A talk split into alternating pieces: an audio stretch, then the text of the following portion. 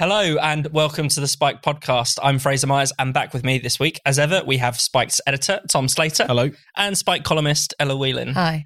Coming up on the show, the return of Partygate, Ukraine 50 days on, the murder of David Amess, and the French elections. So this week, Boris Johnson and Rishi Sunak were fined by the police. It makes them the first office holders, respectively, to have been sanctioned by the law while in office.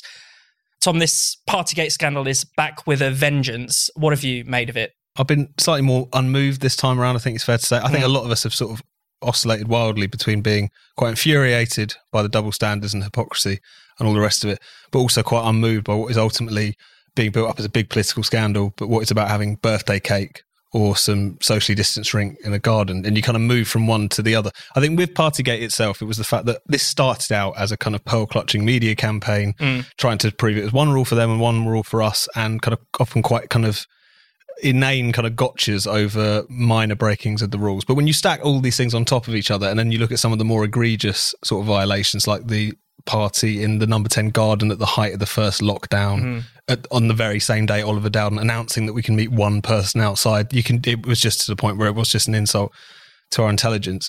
I think the thing that gets missed in all of this, though, is the fact that you've got a media which is hopping mad about this particular issue, talking about it as a constitutional crisis, acting as if this is the worst thing that's ever happened and the most shameful thing that's ever happened in British politics. And yet this is the same media that fundamentally failed to submit the lockdown to any kind of proper scrutiny, if anything, egged it on.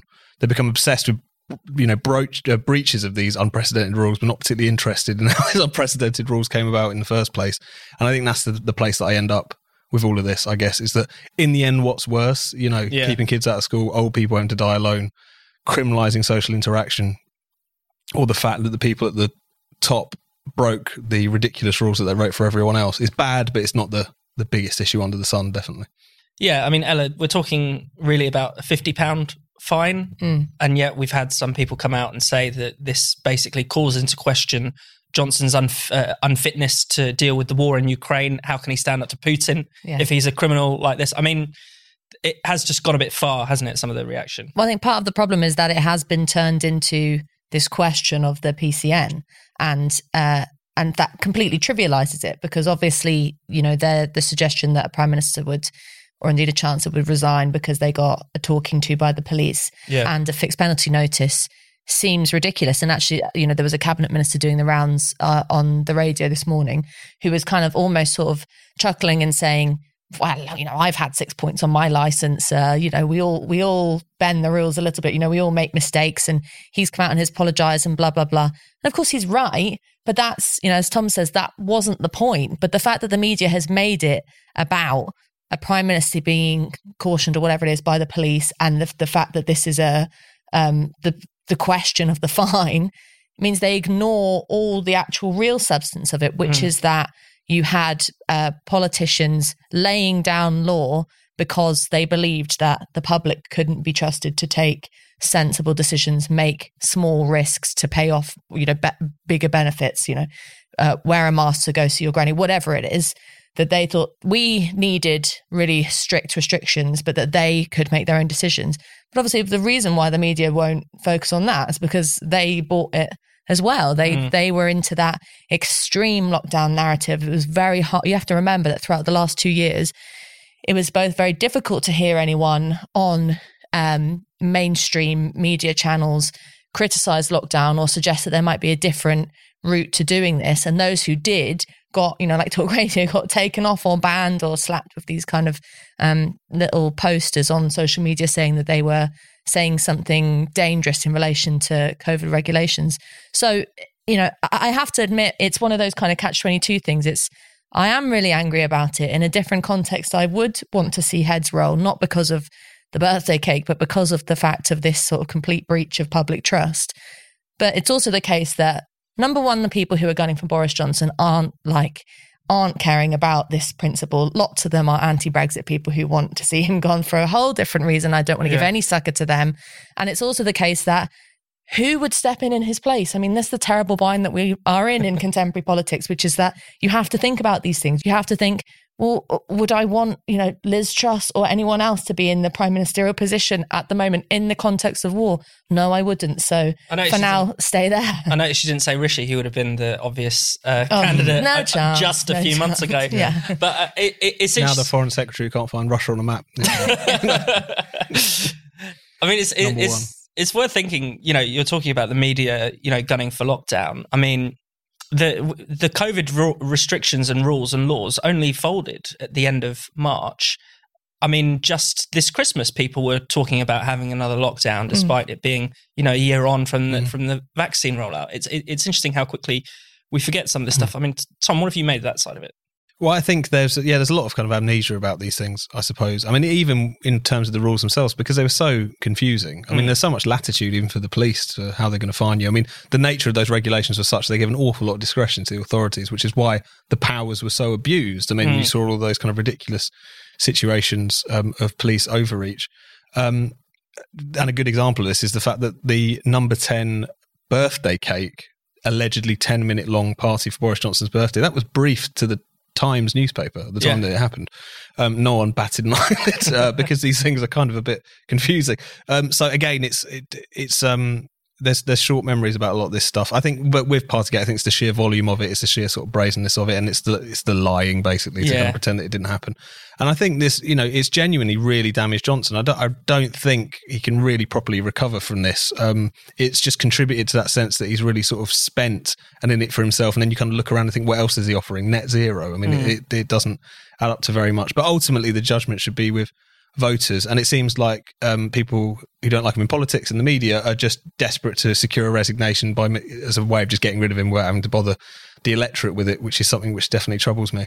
I think I have to say that it's as the days roll on in particular, you are just sort of struck by the level of sort of histrionics from the media about this stuff. Talked to, gesturing a bit to it there about them calling it a constitutional crisis and stuff. The journalists who uncovered this running around acting as if they've genuinely uncovered like Watergate or something. I think it's really quite strange. I mean, it speaks to the degradation of journalism to a certain degree, but I think it also speaks to just the nature of political journalism sort of since Brexit and a bit before then, which is that they have become increasingly sort of unhinged a little bit. Brexit just completely scrambled their brains. And so you see them running around acting as if essentially, in 2016, Boris Johnson invented lying. Yeah. Or that before 2016, all prime ministers were utterly morally unimpeachable and would never do anything as crazy as lie or, mislead anyone or break the law. This might be the first prime minister to be caught breaking the law. Yeah. I doubt he was the only one ever to break the law. You see this kind of like faux naivety in relation to all of this stuff. And as a result of that, I think we're just seeing one of those sort of, one of the crescendos of that particular sort of, aspects in the media, which is that because Brexit just scrambled their brains so much, they've taken to being incredibly hysterical about absolutely anything Boris Johnson does, which makes it more difficult to criticise him because it's bad, but it's not the worst thing that's ever happened. Let's put it that way. So on the day we're recording this, we're now 50 days into the invasion of Ukraine. And it's interesting to sort of cast our minds back to when this first happened, when Russia first invaded. And there was actually very little hope at the time for Ukraine. Even US intelligence sources were suggesting that Kiev could fall within days. But now we're looking at it and Ukraine is standing strong. Tom, what have you made of this? I think it's been really incredible. And I think it really sort of pays testament to how strong the Ukrainian resistance has been, but also how strong their commitment to fighting for their nation and self-determination has been. I mean, in a sense, I think the impetus for Russia to invade is quite similar to the impetus of some of the kind of international relations set who've been basically demanding that Ukraine should, chuck it all in at the nearest possible opportunity. It's this idea that Ukraine is kind of a fake country, that it's kind of phony, that as soon as the Russian tanks would roll in, you would have the nation would easily fall because it'd be split loyalties, no one would want to fight for it. That's just been completely obliterated by what's taken place. And the way in which the dynamics in the war have shifted have been nothing short of remarkable. I mean, I think it was interesting. We're recording this the day after there was this explosion on the flagship of the Black Sea fleet, the Russian fleet. And it's the same warship that you remember in the early days of the invasion was threatening those soldiers on Snake Island and saying, surrender or we'll blow you up. And they essentially said, fuck you. now we're in a position where this warship is essentially, it's either been sunk or being towed away, either because according to the Russians, there was just some, you know, miraculous explosion, or according to the Ukrainians, they actually, you know, shot at it. It just, as an example of how this has gone from being seen as a sort of a plucky, but ultimately, you know, it's never going to go anywhere doomed. Kind of defense, doomed, exactly, defense of their nation. Thank you for that. To something where they've really genuinely pushed Russia back. Now we're not talking about Russia trying to roll into Kiev. You know, they've moved their forces out from the outskirts of Kiev. It's all refocusing it in the south and the east.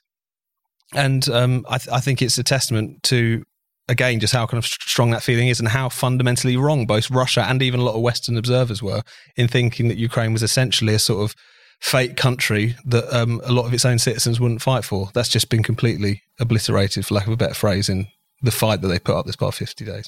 Ella?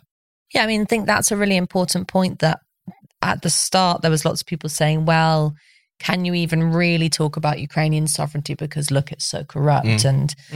Yeah, sure. You know, the word democracy is a bit of a difficult descriptive word to use in relation to Ukraine because of the nature of, you know, what went on politically in terms of corruption or other stuff beforehand, and sort of alliance with oligarchs and all the rest of it. However, the test of a nation and its people and its belief in citizenship and sovereignty and all of that, is the best test of it is obviously when it comes under pressure from invasion. And we know that Ukrainians have stepped up and proved that, whereas there might have been questions beforehand, they are acting as a solidified nation. And there's lots of people who still maintain, it's almost like a childish response to war. So there was kind of real outrage from the international relations set.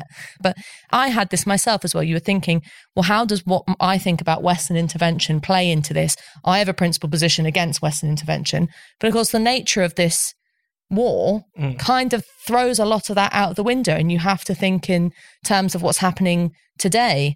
I mean, you know, Tim Black wrote a great article on Spiked this week looking at how, you know, there's this sort of double thing happening where people will show solidarity for Ukraine and say, isn't it wonderful or isn't it terrible that they're being bombed? Or this story of this woman who lost her daughter and, you know, all this, like, you know, go along with all the horrible stuff and say, poor sympathy there. But then when something practical happens, like Boris Johnson goes over, does a bit of a photo op, but as Tim says, you know, argues for some material things and also does the important thing that photo ops are meant to do, which is broadcasts a message across Europe and to Russia as well. They kind of say, no, you can't, you know, Boris is an asshole, and this is just sort of like playing around and we still hate him. And you think, how do you think they're going to win the war if not with material and political support from their European and other allies? So it's a kind of, you don't really know what these people want from this. You think they want Ukraine to win in this kind of fantasy land where nothing difficult or complicated has to happen, whereas that's not the real world, and that's not the real world of war. And Tom, I mean, obviously there are other voices, although they've been slightly more muted, calling for even greater intervention in Ukraine, you know, essentially calling for us to go to war with Russia directly. I mean, thankfully, that kind of line of thinking hasn't really taken over, right? Well, I think the West has actually been quite cautious in relation to those questions throughout all of this, and for good reason, because you don't want to provoke a broader conflict unnecessarily. You don't want to just rush into World War III for the hell of it, to demonstrate how serious you are about this particular issue. But what they have done, and what they're continuing to do, which is to arm Ukraine, which is to give them what they need to fight for themselves. It remains their fight, but it's still something which, you know, our solidarity is not just hashtags and, you know, sending moral support and taking refugees, has an actual proper consequence, which is to give them what they need in order to resist the aggressor. And again, we can talk about how that's a difficult line to walk, and that there's certain things that could ultimately provoke. But we need to remember who started this, really. Yeah. You know, it's important. There's important points to be made about what's happened since the fall of the Soviet Union in relation to NATO expansion, the humiliation of Russia, you know, the transition from communism and the politics of that, and how these general forces and some of the decisions that have been made in the West have contributed to the kind of leadership and the kind of geopolitical position that Russia finds itself in at the moment. But I think for to talk about in this situation as if the horror is of the West arming the Ukrainians to defend their own nation. It's Russia for invading the country. Yeah. You know, and I think that's something which needs to be talked about. It's just a fundamentally different context. So, you know, trying to topple a some despot somewhere just because the West happens to dislike him, or they feel that they could extract some strategic gain from doing so, or from, you know, arming a bunch of crazed Islamists because you like them slightly more than the other group of crazed Islamists. I mean, this is a fundamentally different proposition. This is a nation state with democratically elected leadership, troubled though it is, but still fighting for its own survival and fighting for its own sovereignty and self-determination. I think it's just a completely different picture. But at the same time, of course, that doesn't mean being gung-ho about these things. Yeah. That doesn't mean demonstrating one's commitment to these values by trying to provoke a conflict that I don't think anyone would benefit from in terms of it being that much broader, sucking all these other forces and essentially ultimately taking the initiative away from the Ukrainians themselves and making them one part in a much bigger, much more destructive conflict. And it is really important to keep a watchful eye on that side of things because, you know, earlier this week we had this sort of rumor circulating of whether or not chemical weapons had been used. And instantly, with no verification that it had happened, you have a statement from Liz Truss saying, well, we will hold back at nothing. You know, nothing is off the table, which everyone in the British media took to mean NATO troops on the ground. And then the next 2 days was all about, should we send in troops? And you think, Jesus, hang on a minute, for something that hasn't even been verified, you're already jumping there. And then there was Joe Biden's use of the word genocide this week, which equally, you know, is kind of a very unhelpful way of politically escalating things. But, you know, particularly at a time when other sets of the American political class are still talking about the need for not compromise, but getting around the negotiating table. I think if you start throwing, it's a bit like the war crimes thing. If you start throwing around the word genocide, it's very hard to get around a negotiating table. So, you know, the funny thing is that Boris Johnson has stood out this week as being someone who has handled it very well, very sensibly, in the kind of way you would hope a sensible leader in a difficult geopolitical situation to do. Whereas there are some of them that are still a bit mad. Let's move on to talk about David Amess. His murderer, Ali Harbi Ali, was sentenced to life imprisonment this week. He was found guilty of stabbing the Conservative MP outside his constituency office in Southend last year. I mean, Tom, the discussion around this has been quite strangely muted, I think it's fair to say. Oh, definitely. I remember the day after the trial concluded, I was going through the kind of London Politico email, which is obviously very read amongst journalists. I'm not sure if anyone else reads it, but at the very bottom, the very last story, there's one line about this particular trial, and I thought that was really telling. I think that told us everything about our skewed priorities and the really unserious and frankly bizarre way in which we treat Islamist terrorism, and that we treat this particular instance definitely. I mean, it wasn't on any front page either. Exactly. It was just a tiny bit in the Telegraph. Tiny little paragraph in the Telegraph, wasn't on any of the other front pages. And Brendan O'Neill's written something for us this week, comparing it to the aftermath of the trial of Thomas Mayer, who was the far right extremist who murdered Joe Cox, where there was actually this backlash against the Daily Mail because it didn't put it on its front page, which I think is an interesting sort of contrast there. You know, loads of very prominent commentators demanding to know why this hadn't happened. Well, why not in this situation? From the off, I think the David Amess case, more than any other, has just completely revealed our cowardice in relation to the Islamist terrorist question. It was pretty clear from very early on in the investigation what this was. Obviously, it wasn't confirmed, but nevertheless, all the signs pointed towards the police were treating it as an act of Islamist political murder, effectively. And yet the response, as we talked about many times, was to start talking about online anonymity, to talk about trolling. There was even a David's Law, which was to ban online anonymity, which, as if, again, the problem here was that he got accosted by some Twitter trolls or something like that, which is fundamentally not what happened. And I think we've seen that again repeated in the wake of the trial. We've seen the Speaker of the House of Commons talk about how this is a good prompt to remind us that we all need to be nicer to each other in politics, as if that will dissuade some Islamist scumbag from carrying out another atrocity. And you would hope that this would be the point at which, or something like this would be the point at which the political class and the media class would kind of grow up, would recognise the reason they're not talking about this is because ultimately they're scared of talking about this for all kinds of reasons. Yeah. But they shouldn't be, because there are lethal consequences if they don't. But there's been nothing this week or in the last few years, really, which would suggest they're about to shake themselves out of that particular moral muddle that they find themselves in. Ella, I mean, we should talk a bit more about that kind of online anonymity question. I mean, it was crazy looking back on it, where, you know, there's almost a sense of unreality where MP after MP in Parliament, you know, shared their stories of people being rude to them on Twitter, and it was just bad. Well, if you were going to be really nasty, you'd say that it was just quite a despicable a display of narcissism, and that actually in the wake of one of their colleagues' brutal murder, too many people in the House of Parliament made it about themselves in this really quite distasteful way. Talking about, where how many people had said that they were fat or stupid online or something like this.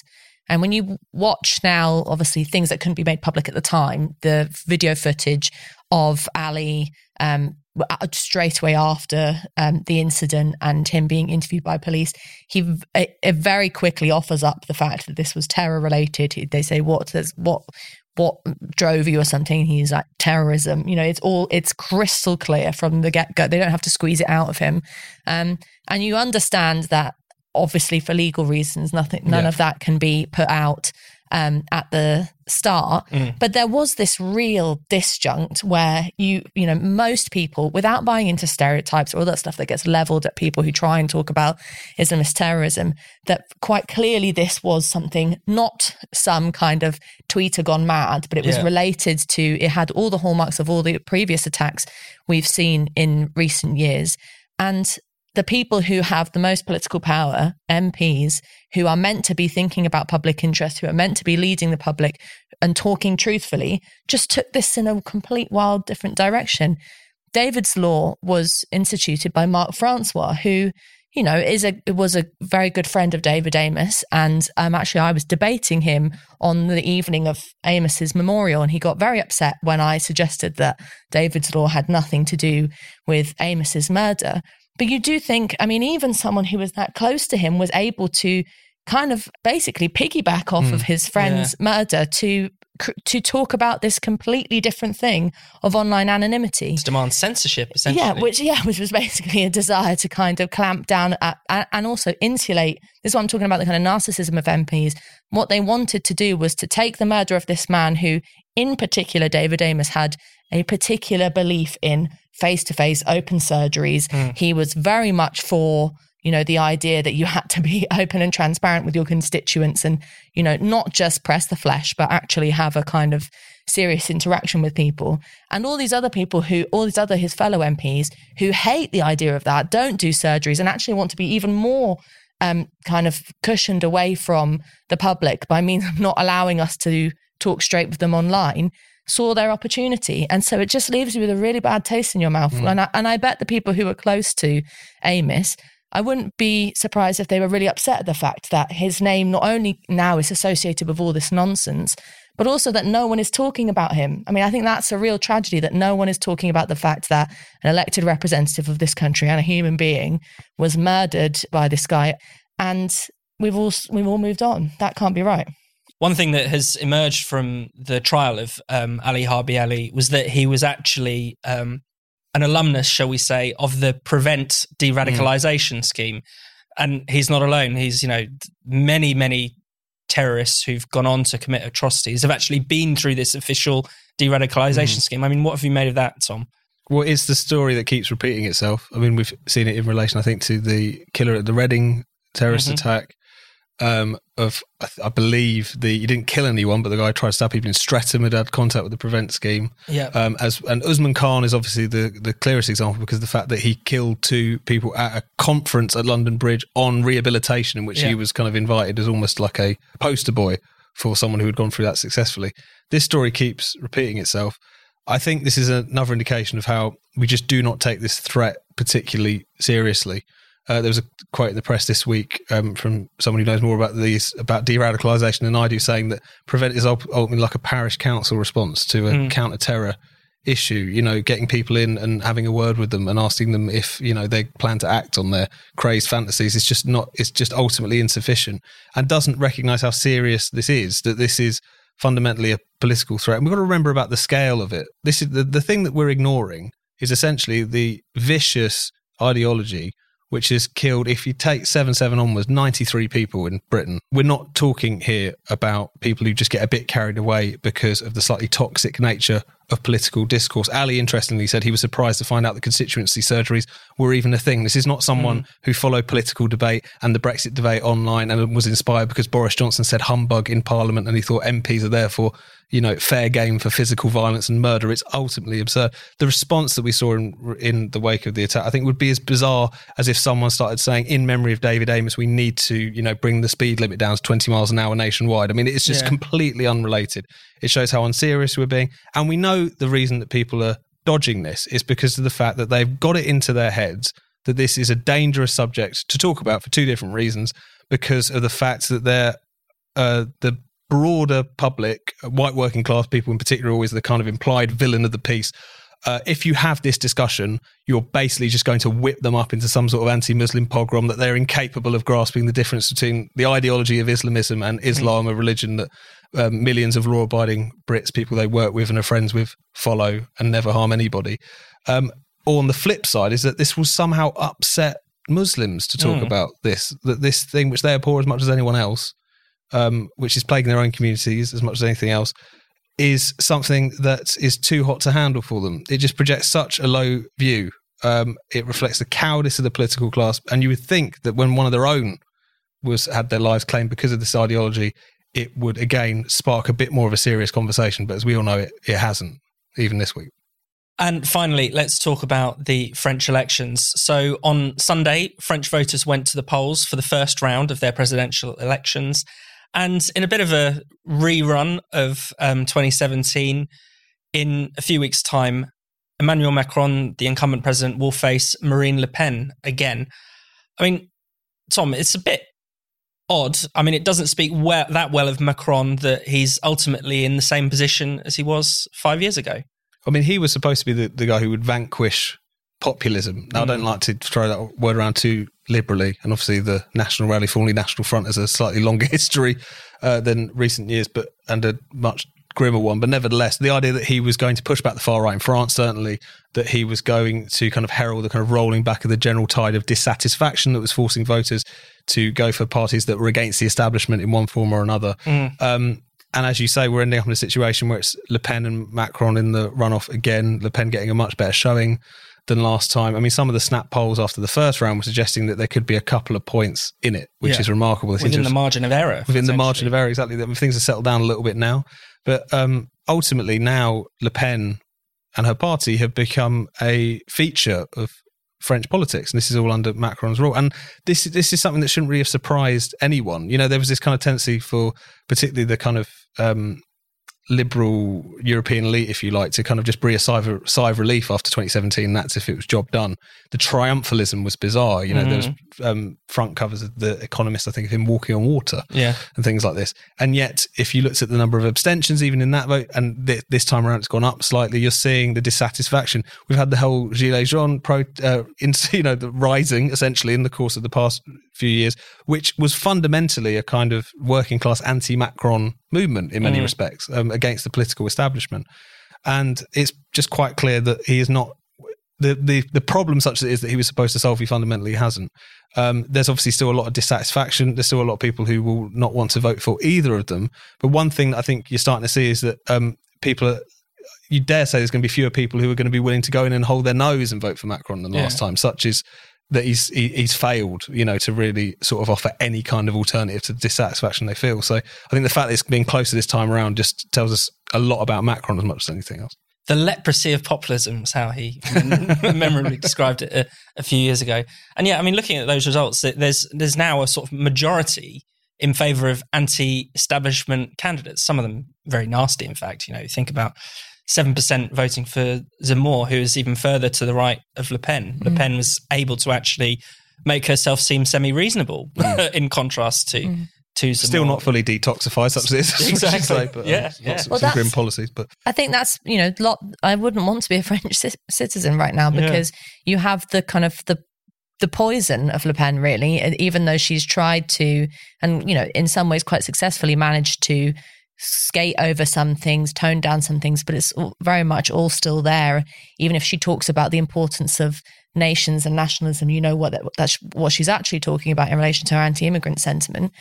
But there was an article on Spike this week that talked about, kind of long read on the French elections, that talked about the fact that, you know, in the last few French elections, there have always the front runner, someone like Macron, have always been set against a far right person. And the thing that 3 of the past 5 elections. Yeah. So the question is, where is this famous French left? You know, there's so, you know, we in Britain often talk about, oh, you know, we never do anything kind of concrete in relation to left-wing ideology. It's so pathetic. At least in France, they kind of like pick up cobblestones and all the rest of it. And yeah, we saw a bit of that with the Gilets Jaunes, but actually, if you look at the fragmentation of the French left over the last 10 or more years, and indeed the inability of Melenchon to get into the running in the second round, mainly because he embodies this kind of middle-class leftism, which doesn't have any time for the Gilets Jaunes. You know, in fact, this article on Spike made the point that there is far less actual working-class people in French left politics than there ever has been before. And so this is just a genuine sense of people being out of touch. And then on the other hand, you have a very strong message from the Macron government, very strong, that says what happens when you go out and protest, you know, with the Gilets Jaunes or anything else. What happens if you raise your disquiet about the French government? We send in police and we crack your skull open, which is what they did to the Gilets Jaunes in Paris. We'll gas you and we'll beat you up, and there will be no room for you to make your voice heard in this French democracy. And so it's hardly a surprise that not just left-wingers, but sort of like the people who are sort of almost liberal centrists who would have had time for Macron previously have watched what he's done over the last 2 years. And, you know, there's a little bit of pandemic stuff playing in there as well, because France was so extreme in relation to some of its restrictions. I'm going to be watching closely the spoil ballots, because I think they will tell you a lot. And obviously there's more notice in France than they are in other countries. But, you know, I would not be able to vote for either of them. I don't think even there's that much of a strong kind of, you know, what you saw in relation to Trump, with people picking Trump rather than Clinton, that is even kind of dampened here, because Le Pen is so extreme and Macron is so odious. And so it really is, it's quite a depressing but telling example of what's happening in a lot of European countries, which is you have an absent left and then you have a kind of a relatively extreme right kind of picking up pace with this lethargic and also quite authoritarian technocratic kind of centrism, which, you know, you'd hope that something emerges out of this in the future, that there's some kind of alternative, but it's a depressing picture. But what do you think is going to happen, Fraser? Because you actually like speak French, follow these things much closely. I do think Macron is still going to win. I do think that there are enough people out there to hold their nose, and I think that actually, you know, we saw last week, as the polls tightened in favour of Le Pen, there was even some polls suggesting she was going to come out on top.